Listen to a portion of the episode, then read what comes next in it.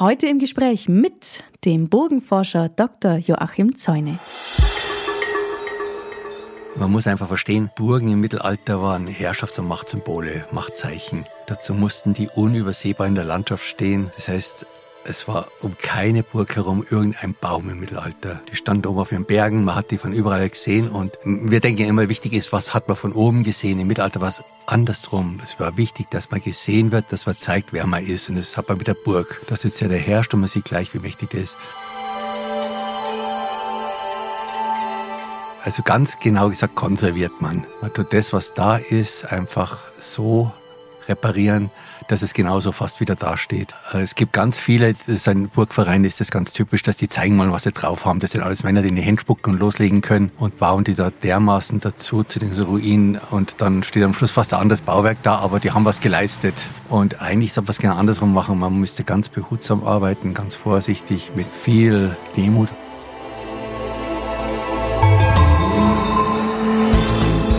Es sind die Menschen, die das Allgäu prägen. Von der Unternehmerin zum Elbler, vom Sozialarbeiter bis zur Künstlerin. Ich bin Erika Dürr und spüre jeden Monat besondere Geschichten von besonderen Menschen aus der Region auf. Ich wünsche euch viel Freude bei dieser ganz persönlichen Reise durch das Allgäu.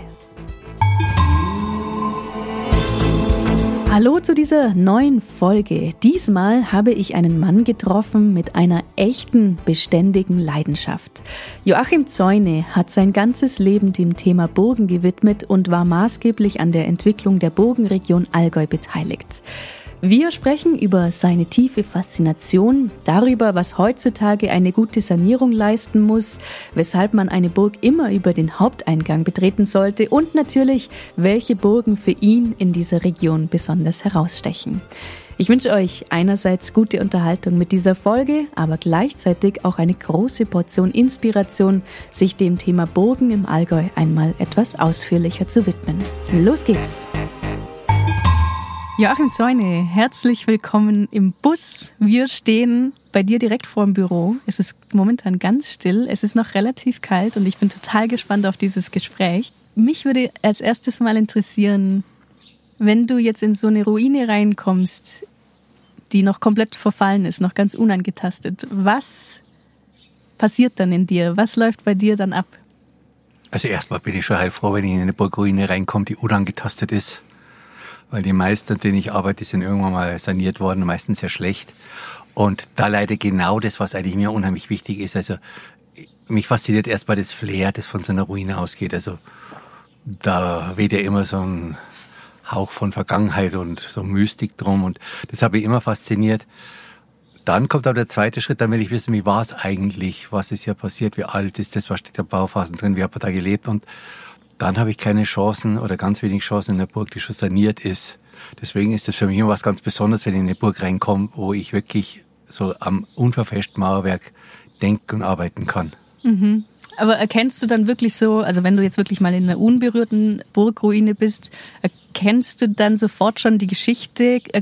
Was sind so Sachen, wo du wo du zurück in die Vergangenheit schauen kannst. Naja, es klingt jetzt blöd, aber man muss schon wahnsinnig viel wissen. Also ich habe auch wirklich sehr viel studiert, ganz viele verschiedene Fächer, um das zu können.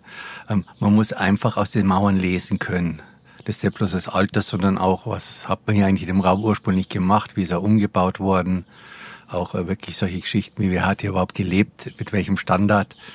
Also es sind so Dinge, die kann man nicht ohne großes Vorwissen hinkriegen. Und, das ist eigentlich äh, ein bisschen schade manchmal bei mir, denke ich, weil ich früher, wie ich so klein war, war halt nur die Mystik so wichtig und jetzt gehe ich eigentlich schon mit so einem fast ein bisschen wissenschaftlichen Blick da rein und da muss ich mal rudern, dass ich wieder zur Mystik zurückkomme, zu dem Flair, aber ich saniere ja auch Burgen und da ist es auch für mich unheimlich wichtig, dass man diesen Flair einfach nicht wegsaniert. Nicht so wie bei den Burgen, wo ich reingehe und denke mir, um Himmels Willen, was haben die hier gemacht?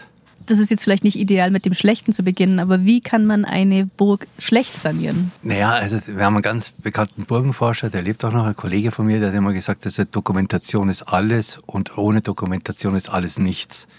Das heißt also, man muss wirklich ganz genau schauen, ganz genau aufnehmen, was in dem Mauern drinsteckt. Man muss die Geschichte richtig rausfiltern, also wirklich schauen, was steckt da an Geschichte überhaupt drin, an geschriebener Geschichte bildliche Abbildungen braucht man, wenn man die hat, also die, was weiß ich, im 16., 17. Jahrhundert zurückreichen. Und da muss man das alles zusammenführen. Also ich bin ja auch Archäologe, nicht bloß Bauforscher. Also alle, wirklich alle Möglichkeiten, die Geschichte einer Burg auszuloten, muss man da ausschöpfen. Also man arbeitet wirklich interdisziplinär und ähm, sehr akribisch.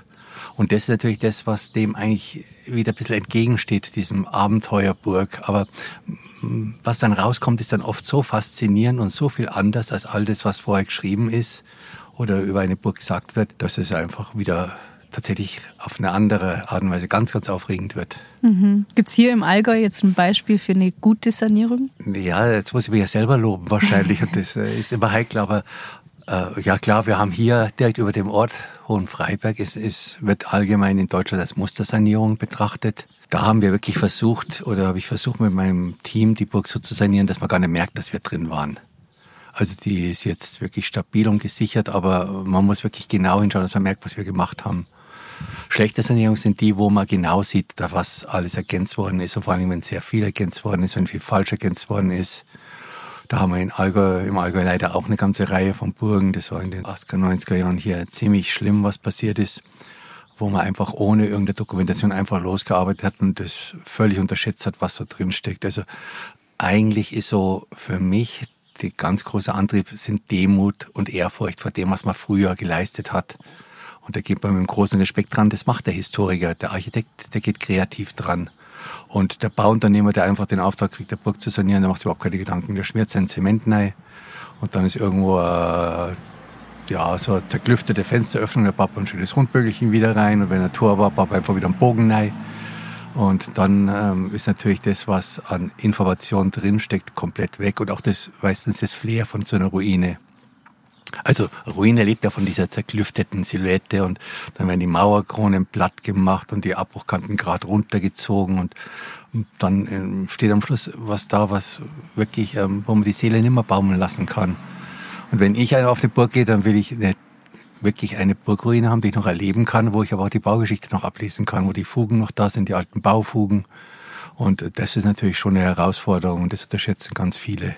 Also nur um das nochmal zusammenzufassen, damit ich es auch richtig verstehe, sanieren bedeutet eigentlich nur sicher erstmal machen, sodass man da sicher sich bewegen kann. Mhm. Und also äh, wir, also ganz genau gesagt konserviert man. Mhm. Man tut das, was da ist, einfach so reparieren, dass es genauso fast wieder dasteht.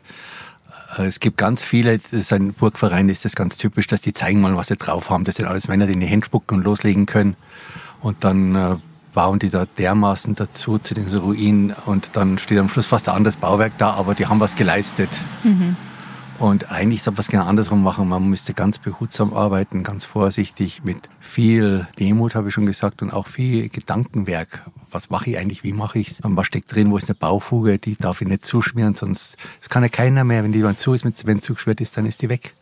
Dann sieht man das nicht mehr. Und dann fehlt mir am Schluss, wenn ich so eine Burgruine dann auch mal rekonstruieren will, das mache ich ja im Geiste und auf Bildern, grafisch oder virtuell, dann fehlen mir einfach Bauphasen, die wichtig sind. Ich, ich verstehe ich verstehe den kranken Patienten, den ich heilen soll, eigentlich gar nicht mehr.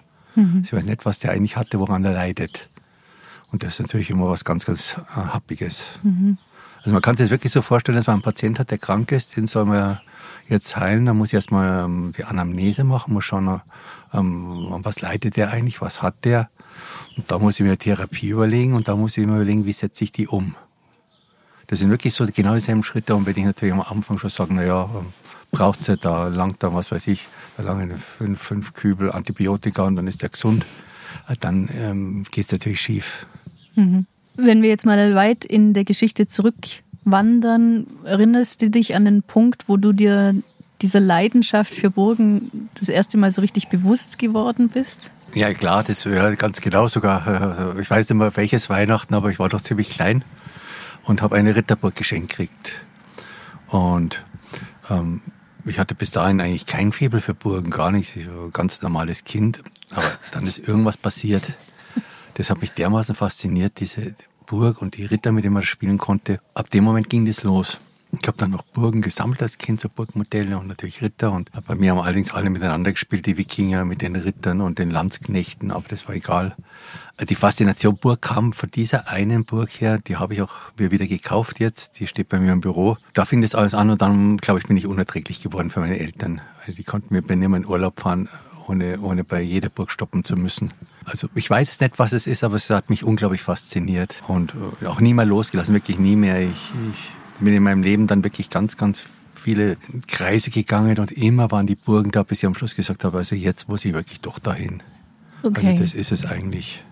Das heißt, es war nicht so, dass du dann, dass es dann irgendwann Richtung Ausbildung oder Studium ging und dir war das vollkommen klar, dass das jetzt irgendwas mit Archäologie oder Burgen zu tun haben muss?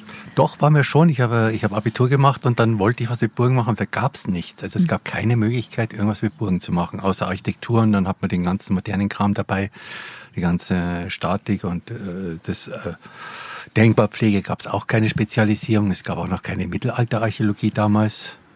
Und das ist erst bei mir dann wirklich so, ich habe dann Kunsterzieher studiert und dann kam ganz am Ende von meinem Kunsterzieherstudium kam in Bamberg plötzlich der allererste Lehrstuhl für Mittelalterarchäologie 1981 und da hatte man mich schon so gekannt, so burgenmäßig, dass mich der Professor, der den Lehrstuhl gekriegt hat, einfach geholt hat. Er hat gesagt, ich will, dass Sie bei mir in den Lehrstuhl einsteigen. Sie studieren jetzt Mittelalterarchäologie, promovieren direkt und bleiben dann bei mir an der Uni. Und so ist es dann auch gekommen. Also das war aber vorher alles eben nicht denkbar. Mhm. Also ich weiß ja, dass ich 72 war, das bin ich ins Denkmalamt, weil ich wusste, die machen was mit Burgen. Da war in einem Gang eine Tür, da stand ganz, ganz großes Schild drauf, Referat für Burgensanierung. Und dann wollte ich da rein, habe geklopft, keiner aufgemacht. Dann bin ich ins Nachbarzimmer und habe gesagt, na, das ist bloß ein Schild, da hockt gar keiner drinnen. Das sieht bloß gut aus, so quasi. Mhm damit hat sich das eigentlich erledigt gehabt. Mhm. Oder Referat für Burgenforschung oder irgendwie auf jeden ja. Fall so ein Schild. Und, ja, mei, dann muss man halt äh, erstmal andere Wege gehen, schauen, ob es Alternativen gibt. Aber das war eigentlich die, die größte und wichtigste Tür, durch die ich durch wollte. Mhm. Wenn ich das richtig recherchiert habe, dann warst du auf jeden Fall in Zentraleuropa recht viel dann auch unterwegs. Und am Ende bist du aber jetzt hier am Fuße von Hohenfreuberg gelandet. Mhm. Warum ausgerechnet hier? Ich meine, es gibt ja wahrscheinlich schon auch noch Regionen, wo, wo noch mehr mit Burgen zu tun haben. Ja, ich habe ein Jahr in Schottland gelebt, also zwei Jahre in Schottland gelebt und habe da meine Doktorarbeit über schottische Burgen geschrieben. Einfach deswegen, weil Schottland das mit Abstand schönste Land ist, das ich kenne. Also ich bin irgendwie schottophil, also ich weiß nicht. Also wirklich, ich, ich habe unheimlich einen Zug nach Schottland. Und da wäre ich auch furchtbar gern geblieben. Also da, aber ich hatte da schon den Vertrag mit der Uni und bin zurück und dann war mein Glück, dass ich nach Bamberg bin, weil es so auch eine sehr schöne Stadt ist, eine kleine Stadt ist. Und da war ich am Lehrstuhl für Mittelalterarchäologie fast zehn Jahre und muss ich noch erklären, ich bin ein Münchner und bin im Süden von München groß geworden und da war das Allgäu auch immer schon so ein Einzugsgebiet, wenn man Burgen. Also ich war schon, bevor ich hier gearbeitet habe, ein paar Mal da. Und in Bamberg habe ich dann einen Ruf ereilt, so ähm, hier wäre noch eine Burgruine, wir haben gerade eine saniert hier im Ort, aber die zweite steht an, könnten Sie mal vorbeischauen. Und die Geschichte kurz zu machen, ich habe dann gesagt, okay, wir machen die Sanierung von der Hohen Freiberg und da habe ich dann in dem Dorf meine Frau kennengelernt. Mhm. Und weil ich irgendwann eh von Bamberg weg wollte und München war kein Thema mehr, mich hat es einfach wirklich aufs Land gezogen, bin ich halt hier gelandet. Mhm. Das ist auch ein herrlicher Fleck zum Leben. Also nach Schottland ist das vielleicht der einzige, wo man noch leben kann. ist jetzt das Allgäu burgentechnisch was Besonderes? Ja, es ist was Besonderes, was nie aufgefallen ist, weil hier ist ja alles zugedeckelt von unseren Königsschlössern. Also Thema Burgen, Thema Schloss war immer Neuschwanstein, Hohenschwangau und sonst nichts. Und ab dem Moment, wo ich dann hier angefangen zu hab, angefangen habe zu arbeiten und auch hier zu leben, habe ich mir mal wirklich diese ganze Burgenlandschaft angeschaut und habe gedacht, das ist ja der Wahnsinn, was wir hier haben und keiner weiß es, keiner kapiert es, was hier rumsteht. Wirklich ein unglaubliches Potenzial, weil unsere Burgen sind auch in eine unglaublich tolle Landschaft eingebettet. Und dann gibt's hier wirklich alles, was man sich als Burgenfreund so vorstellen kann an Burgerlebnissen. Ja, und dann habe ich eben damals angefangen, daran zu arbeiten. Und jetzt ist da natürlich ein riesen Burgenprojekt draus geworden und das ist Allgäu sei der beste erschlossenen und erforschten Burgenlandschaften in ganz Europa, würde ich sogar sagen. Und das war alles nicht absehbar. Also ich wusste es auch nicht. Es war wirklich nur ab dem Moment, wo ich hier rumgeguckt habe und dann gemerkt habe, das ist einfach gnadenlos zugedeckelt mit diesen zwei Königsschlössern. Aber was da sonst noch rumsteht, ist auch der Wahnsinn. Und beschreib mal, was, ist, was macht das hier so besonders? Was, ist, was erfreut den Burgenfreund so sehr?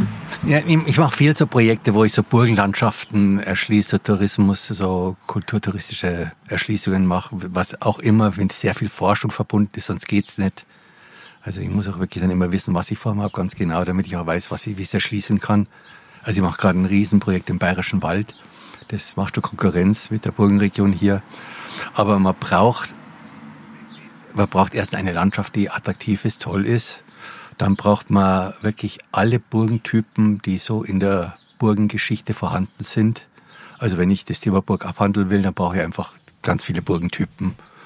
Und dann brauche ich natürlich die Grundlage, die ordentlich zu erforschen und äh, ein Projekt, wo man das dann kulturtouristisch aufarbeiten kann, medial aufarbeiten kann. Und das hat hier einfach unheimlich toll geklappt. Also ich habe ganz einfach zu sagen, es gibt klassische Burgen, die haben einen Bergfried am Palas aus dem 12., 13., die brauche ich, aber dann gibt es auch Burgen, die haben eine riesen hohe Mauer, eine Mantelmauer, habe ich hier in Eisenberg. Dann brauche ich eine Burg mit einer Schildmauer, der wie in Nesselwang und so weiter. Ähm, es gibt Erdhügelburgen, da kann man ganz tolle hier in da arbeite ich auch gerade sehr viel in Haslach, in Dietmannsried vor allem hier in Seeg. Also es gibt auch Schlösser, also Fürsten hat es, also Burgen, die zu Schlössern umgebaut worden sind.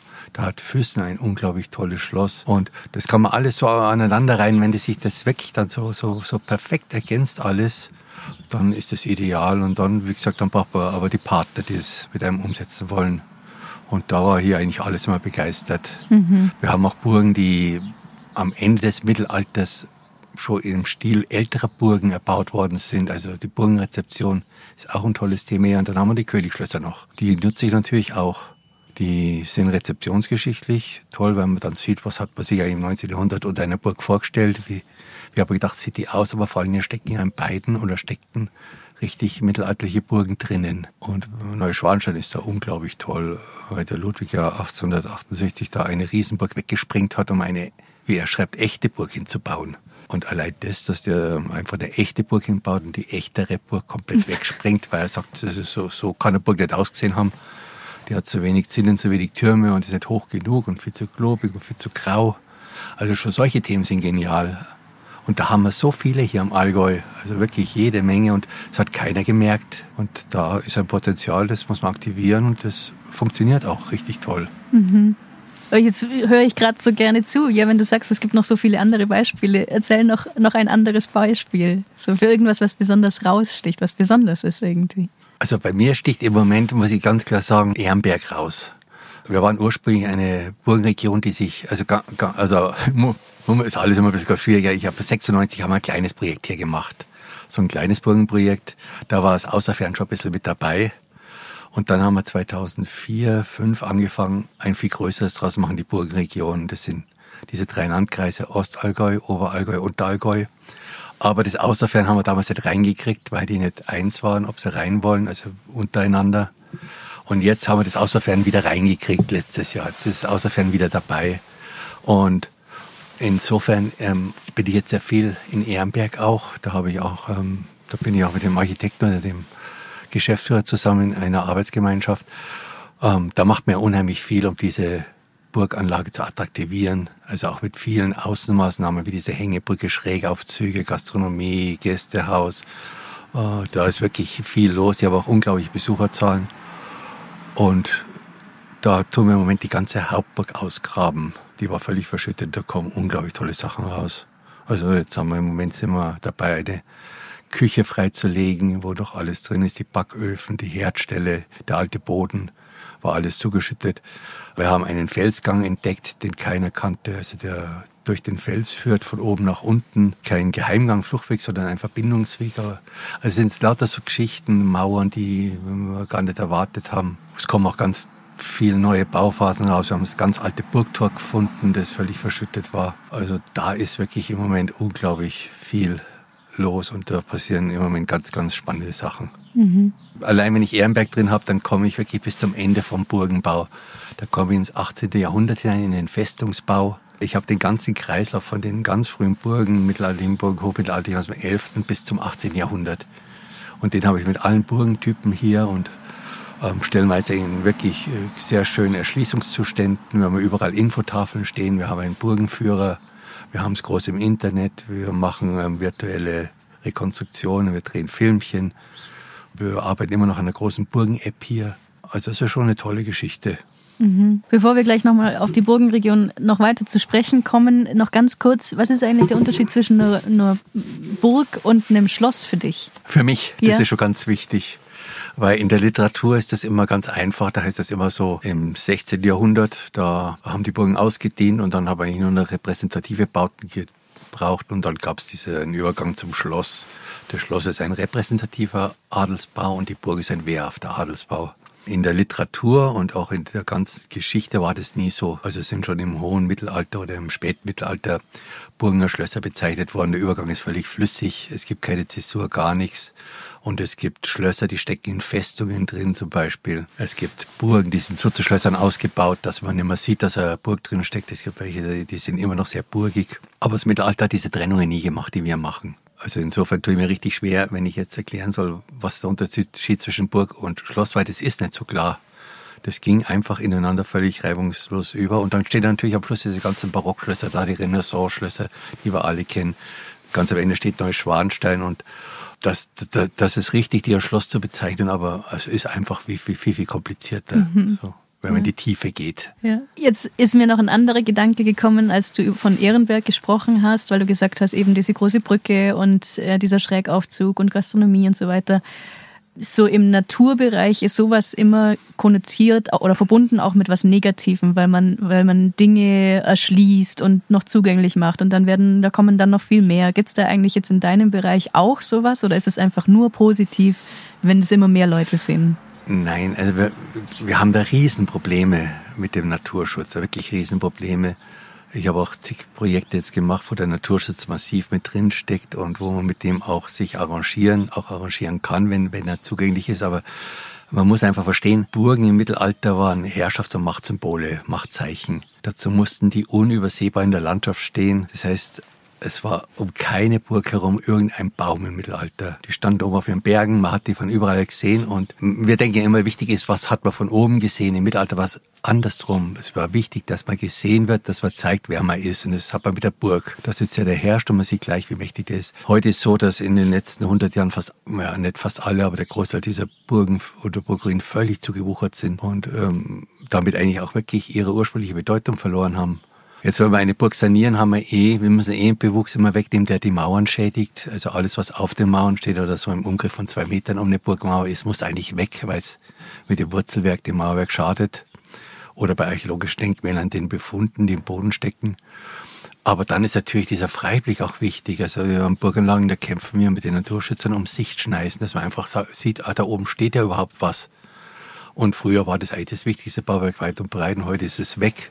Also ist ganz heikel. Also ich bin ja selber ähm, sehr engagiert im Naturschutz. Also ich bin bei Greenpeace und im Bund Naturschutz und ähm, aber da ist es fehl am Platz. Also wenn, wenn eine Burg zu einem Naturdenkmal wird, dann ist es der Untergang der Burg. Weil dann darf man nichts machen. Ich habe gerade so eine Burg im Taunus, wo das eine Katastrophe ist. Also wo der Naturschutz sagt, also hier darf er gar nichts machen und das ist eine bedeutende Anlage und jetzt ähm, tun wir so türkisch drum feilschen. Ähm, welchen Meter Burg kann ich noch retten, welchen darf ich nicht? Das, das kann nicht bloß Bewuchs sein, das können Schneckenarten sein zum Beispiel. Also das ist ein schwieriges Thema in unserer Branche wirklich. Hm. Und ich kann jeden Naturschützer verstehen, aber da sind wir an, an Plätzen, wo der Naturschutz natürlich schon wichtig ist, aber er darf nicht die Dominanz haben. Mhm. Gibt es jetzt hier im Allgäu auch so ein, so ein Projekt, wo du, wo du gerne noch aus dem Dornröschenschlaf rausholen würdest? Ja, wir haben, naja, wir haben halt Sorgenkinder hier. Also wir haben Burgruinen, die immer nicht rankommen, weil die Privateigentümer das nicht wünschen. Und eins ist ganz nah hier, die Nesselburg, wo ich mir denke, also das ist so eine tolle Burganlage und wir müssten zuschauen, wie die kaputt geht. Und keiner kann was machen. Also da haben wir ein problematischen Eigentümer. Und ja, da gibt es leider Gottes zwei, drei hier im Allgäu. Es gibt natürlich auch äh, Burganlagen, die ja, die könnten, der könnte noch mehr Geld rein investieren beim Sanieren, aber das ist auch wieder so eine Geschichte. Das Geld ist auch nicht mehr so da wie früher und jetzt erst recht nicht. Und manchmal muss man sich mit kleinen Maßnahmen zufrieden geben und einfach retten, was man retten kann. Aber natürlich könnte man da an manchen Burgen viel, viel mehr machen. Laubenberger Stein wäre so eine Burg, wo ich mir denke, da könnte man wirklich viel machen. Da haben die bei der Sanierung einen riesen Erdhügel in die, in die Burg reingebaut mit einer Betonplattform für den Kran. Genau über den Zugang weg, über der wahnsinnig spannend ist. Der Zugang in die Burg rein, genau darüber steht dann der, wenn man Geld hätte, den müsste man einfach wegnehmen. Mhm. Und dann wäre die Burg wirklich ein richtiges Abenteuer. Aber da sind wir immer an den Grenzen von dem, was machbar ist. Mhm. Was, was sind die Ängste von den Besitzern, von den Privateigentümern? Weißt, was, was sind da die Bedenken? Naja, oft ist es so, dass die so eigene Vorstellungen davon haben, wie sie in ihrer Burg leben. Also die haben so Idealbilder, da, da hocken wir oben für, ganz für uns und dann stören die Besucher natürlich. Bei manchen ist es so, dass sie einfach Angst haben, dass sie diesen Eigenanteil, der immer auf einen zukommt, wenn was saniert wird, dass man den dann plötzlich leisten muss. Also das lieber Burg kaputt gehen, als zu sagen, mei, wenn wir jetzt die sanieren, dann muss ich wahrscheinlich 100.000 Euro berab oder 50.000, weil der Eigenanteil Anteil bleibt immer mehr hängen. Ich glaube, das sind so Geschichten. Manche, die da Wälder haben, die wollen ihre Waldruhe nicht gestört haben. Hm. Also, ja, und manche sind, glaube ich, einfach irgendwie schräge Vögel.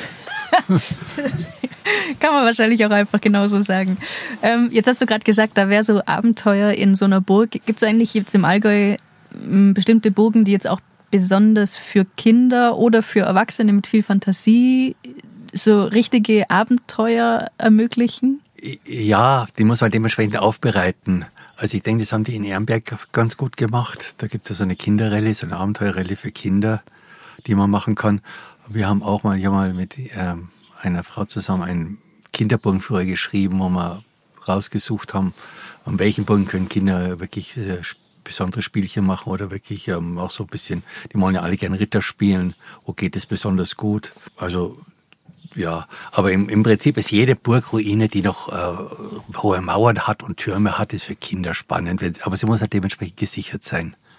Das ist klar. Ich kann nicht Kinder in eine Burg reinführen, wo sie von den Mauern unterstützen können. Also das muss gewährleistet sein. Aber äh, also ich denke zum Beispiel Hohenfreiburg ist so eine geniale Burg, Eisenberg auch. Da kann man viel entdecken und dann nimmt man die, da haben auch einen Kinderburgenführer zu beiden Burgen geschrieben. Also wenn die, der ist auch ein Lehrmittel offiziell ist, wenn man mit dem raufgeht, glaube ich, kann man ganz viel nicht bloß lernen, sondern auch selber da ähm, ja, praktisch erleben. Hm. Eine Frage, die weiß ich jetzt nicht, ob die so viel Sinn macht, aber gibt es was, wo du sagen würdest, dass wenn jetzt die Hörer äh, das nächste Mal in eine Burg gehen, worauf sollen sie achten? Gibt es irgendwie so Kleinigkeiten, die irgendwie eine Geschichte haben oder die einem auffallen, wenn man es dann mal weiß? Also man soll das erstmal immer achten, wo man in eine Burg reingeht. Das ist ganz wichtig. Also man sollte, wenn wirklich, auf dem richtigen Burgweg hinkommen und dann noch das richtige Tor rein, weil bei ganz vielen Burgen ist so, da geht man irgendwie seitlich so rein, weil da kann man so einen Weg hochführt und dann verstehst du die ganzen Burg schon gar nicht. Also man sollte immer schauen, ähm, wie komme ich an die Burg ran und wie komme ich rein. Aber dann ist es auch immer wichtig, dass man so genau hinschaut. So, da sieht man schon, was da hingebastelt worden ist, was ergänzt worden ist. Aber eigentlich würde ich sagen, man sollte grundsätzlich sich immer ein bisschen einlesen, wenn man weiß, wo man ist und auch ein bisschen was wissen über Burgen und Ansonsten ist es genauso legitim, in Burgen reinzugehen, zu sagen, hier ist einfach schön, hier fühle ich mich wohl, ja, hier, hier habe ich das Gefühl, da ist doch die Vergangenheit ein bisschen greifbar. Das langt ja auch. Also muss ja nicht jeder ein Burgenforscher sein. Hm. Aber wer was über Burgen wissen will, der sollte sich halt einfach vorher ein bisschen einlesen. Mhm. Und da kommt das nächste Problem, da haben wir nämlich unheimlich viel schlechte Literatur. Also da muss man höllisch aufpassen mit Mittelalter, mit Burgen, weil da so viel Unsinn geschrieben worden ist. Das ist so ein Gebiet, das die Laien irgendwann im 18., 19. Jahrhundert erobert haben und und dann äh, ist es irgendwie dieses ganze äh, militärische Eck rein, dass die Burg alle für den Krieg da waren und äh, das Mittelalter finster war und die Burg waren nichts als Kriegsinstrumente und dann verstehe ich schon eine Burg nicht mehr, wenn ich so rangehe. Mhm. Und das auszusortieren, das glaube ich, das ist die große Herausforderung, dass jemand merkt, das ist jetzt keine, Internet ist ja das Nächste, das verstärkt das ja alles auch, da darf jeder schreiben. Da steht so viel Blödsinn drin. Ähm, wir, wir, wir versuchen hier seriöse Informationen ins Netz zu stellen und dann gibt es die Leute, die rumlaufen und so eigene Plattformen haben und einen unglaublichen Blödsinn erzählen und sich auch noch so toll finden. Das ist, haben wir leider hier auch. Wir so eigene Domänen haben, so eigene App haben und wo ich denke, das gibt's ja nicht. Wenn wir herausfinden, dass die Burg wirklich 14. Jahrhundert ist, dann stellt sich so einer hin und sagt, ja, die Wissenschaftler sagen, die Burg ist 14. Jahrhundert, aber das muss ja nicht stimmen. Mhm. Also so, solche Dinge ärgern mich dann richtig. Mhm. Ich wollte gerade sagen, was macht das mit dir, wenn du sowas Boah, liest? Da, ja, da, da, da tut mich unglaublich ärgern, weil äh, das wirklich eine unglaublich anspruchsvolle Arbeit ist, also an Burgen wissenschaftlich zu arbeiten. Und diese Borniertheit und diese Arroganz, mit der manche Leute da rangehen, also ohne, ohne auch diese wissenschaftliche Ehrfurcht. Das macht mich einfach manchmal richtig, richtig narrisch. Mhm. Könntest du dir vorstellen oder würdest du dir wünschen, auf einer Burg zu leben? Ja, ich hätte eine in Schottland. die Disverse, ja, also da werde ich sofort reinziehen. Die ist auch das Logo von meinem Büro. Mhm. Aber ja, äh, ich würde gern eine irgendwann mal bauen. Also ich, ich hätte schon ein paar Felsen hier und ein paar Berge, wo ich mir denke, da hätte ich mir gerne mal einen Turm drauf bauen. Mit traditionellen Mitteln auch? Ja, so ab und zu mache ich den Spaß, den Spaß mit meinen äh, Bausätzen, die ich habe, mit meinen Burgenbausätzen, meinen kleinen, aber äh, das wäre schon eine tolle Geschichte. Da gibt es ja in Frankreich dieses Projekt, wo die eine Burg, das Guy de Lan, wo die eine Burg nach mittelalterlichen Plänen und mittelalterlichen Mitteln aufbauen. Das ist zwar auch eine Mogelpackung, wenn man es genau studiert, aber sowas wäre natürlich toll. Ja, äh, gibt es viele, die das ja machen wollten, aber das ist schon sehr, sehr schwierig, sowas zu organisieren und gut zu machen. Mhm. Aber sowas hätte mir auch gefallen. Mhm. Aber so ein Wohnturm hier irgendwo, da natürlich, wenn du einen entsprechenden Blitz ableitest, sonst wäre es schwierig. Das wäre schon was. Mhm. Joachim, letzte Frage. Oh, jetzt kommt die, gell? Jetzt kommt die Frage. Ich habe dich schon vorgewarnt. Äh, ja. Bei Evi Sachenbacher Stelle habe ich sie das erste Mal gestellt und sie hat auch kurz nachdenken müssen. Und zwar, wenn das Allgäu eine Person wäre, wie würde die für dich ganz spontan aussehen? Oder welche Eigenschaften würde sie haben? Ganz spontan. Ganz spontan. Also äh, auf jeden Fall irgendwie so ein bisschen rau. Ähm, also natürlich sehr natürlich. Äh, ja, also ganz, ganz komisch, weil auf der anderen Seite natürlich auch sehr gepflegt hier. Also es ist einfach eine sehr gepflegte Landschaft. Es wäre jemand, der, glaube ich, ähm, auf den ersten Blick ein bisschen abweisend wirkt, aber dann äh, wahrscheinlich herausstellen würde, der hat schon ein gutes Herz und der ist sehr offen. Und ich glaube, das wäre auch so jemand, der sehr hübsch wäre. Mhm. Also sehr attraktiv vom Aussehen her. Aber ich meine, das wissen die Allgäuer wahrscheinlich besser als die Münchner. ich weiß nur, ich weiß nur, dass äh, die Sprache halt auch schon was ganz Eigenes hier ist. Mhm, ja, ja. Also der muss natürlich sowieso Allgäuerisch reden. Sowieso. Ja. ja. Joachim, herzlichen Dank für das Gespräch. Ja, gern geschehen. Also hat auch Spaß gemacht. Freut mich. Mehr Informationen zur Burgenregion Allgäu gibt es am besten unter burgenregion.de. Genaueres zu Joachim Zäune finden sich auf burgenforschung-zäune.de und alle bisherigen Folgen sind auf podcast.allgäu aufgelistet. Vielen Dank fürs Zuhören und bis zum nächsten Mal.